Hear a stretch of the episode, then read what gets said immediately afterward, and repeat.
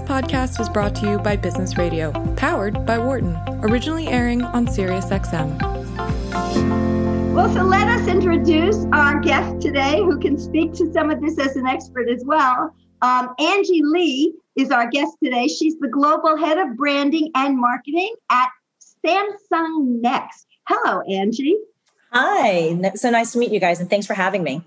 Yes, yes, thanks a lot, Angie. We're excited to have you on the program. Yes, you're on our show because you are affiliated, the head of branding at Samsung Next. So, exactly what's Samsung Next? It's presumably a part of Samsung, but it. We are. We are very proudly a part of Samsung. So, we are the innovation group that's actually focused on building an ecosystem of software and services that's intended to complement Samsung's global hardware footprint. Um, it, many of us know about kind of the the breadth and the depth of what the Samsung hardware network looks like, but they're also very thoughtful in thinking about what comes next in terms of layering on that experience on top of it to make a more robust experience. And so we're very much the team focused day in and day out on thinking about how we're going to do that and how we help transform the organization into one that melds the two sides together. So, can you give us some examples just so I have a concrete idea of that? I mean, I, I don't know if it's related, so if it's not, tell me no. But I know in in uh, in New York, there's this cool Samsung store that doesn't actually sell any hardware, but has all these incredible experiences. Is any of that related to what you're talking about, or am I off track? It is definitely. I mean, we are definitely thinking a lot about the ways in which consumers are shifting away from wanting just the hardware but also the experiences that that create a holistic experience. So if you think a lot about um, the tv experience and how does one also create a streaming experience that complements the hardware that goes along with it and works really really well in a synchronous way? How might we be able to use iot and the way that people are now using uh, their connected refrigerators with their connected stoves and all of their pieces throughout the house to create a more seamless experience. So some of these things are very much future, future focused. Some of these are things that are happening right now. And next is really focused on thinking about how we can um, work with a larger ecosystem to say we may not want to build it all ourselves. Maybe there is a, a, an acquisition. Maybe there is an investment that we want to make. Because there's so many ways in which innovation happens and we want to be sure that we're at the intersection of all of those sources of innovation. And so by doing that as well we also increase the chances of samsung being able to say yep we've identified this great thing and we want to invest further in it. So it's really a, a robust and unique offering within the corporate venture space in the sense that we are approaching it from the perspective perspective of M&A, ventures. We have our own product shop that's building products to kind of test and, and kind of find product market fit on some of our hypotheses. And so it's a really extensive, but also ex, uh, uh, exciting part of, of the Samsung ecosystem. Let me ask this question, Angie. Sorry to jump in, Barbara. I want to just really quickly, because I want to put some meat around the bones that Barbara's setting forth there. Can you give us some examples of some some projects, some some uh, some things that Samsung Next has successfully uh, worked on and put out there. That would be you know kind of uh, kind of examples of this because it, the, the challenge here is it's so like you were saying angie it's so it's so uh, open-ended in terms of what it can be what it might look like that you know it, it would be useful to sort of like maybe talk about some examples that samsung next has done that you feel like are big wins for for the brand and for some of the things that you, that you're trying to accomplish with developing the Samsung Next brand?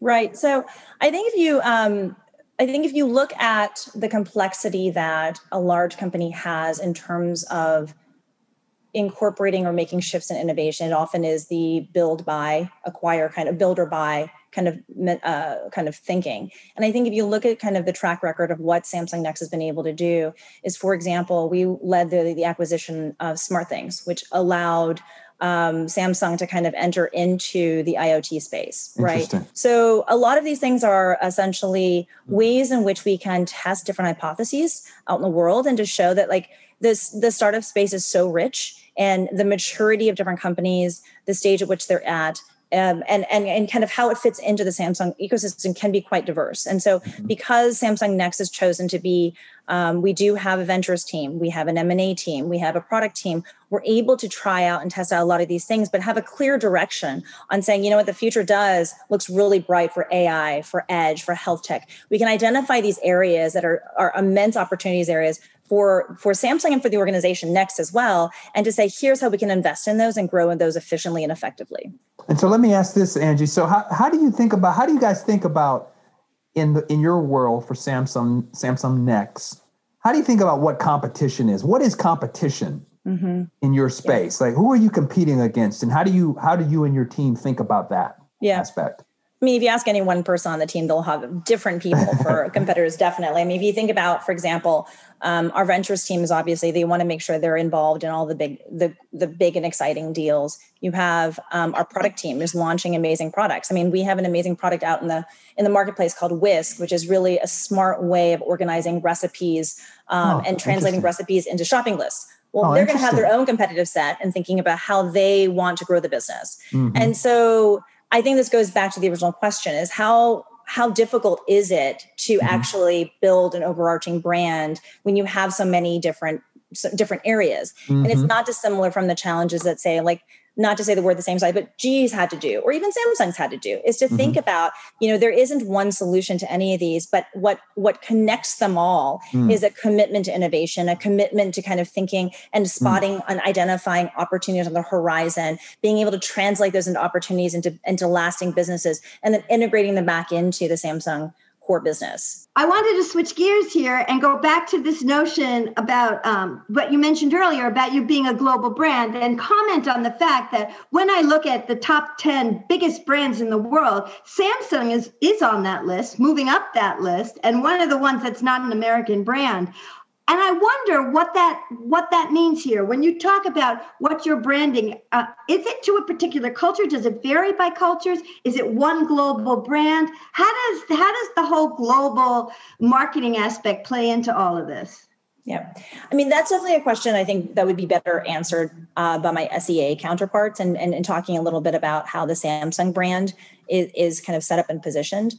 I would say what I am thinking a lot about as, as, as for Samsung Next is really to ask ourselves, like, what the, the core questions are how do we build a brand around innovation um, that spans cross borders? Or how do we even translate the issues or the topics that are important to us across these borders? So, for example, one of the things that we think a lot about is we value diversity. But how does one translate diversity when our definition of diversity in the US is quite different from Europe, which is different from Tel Aviv, and which is even different from Korea?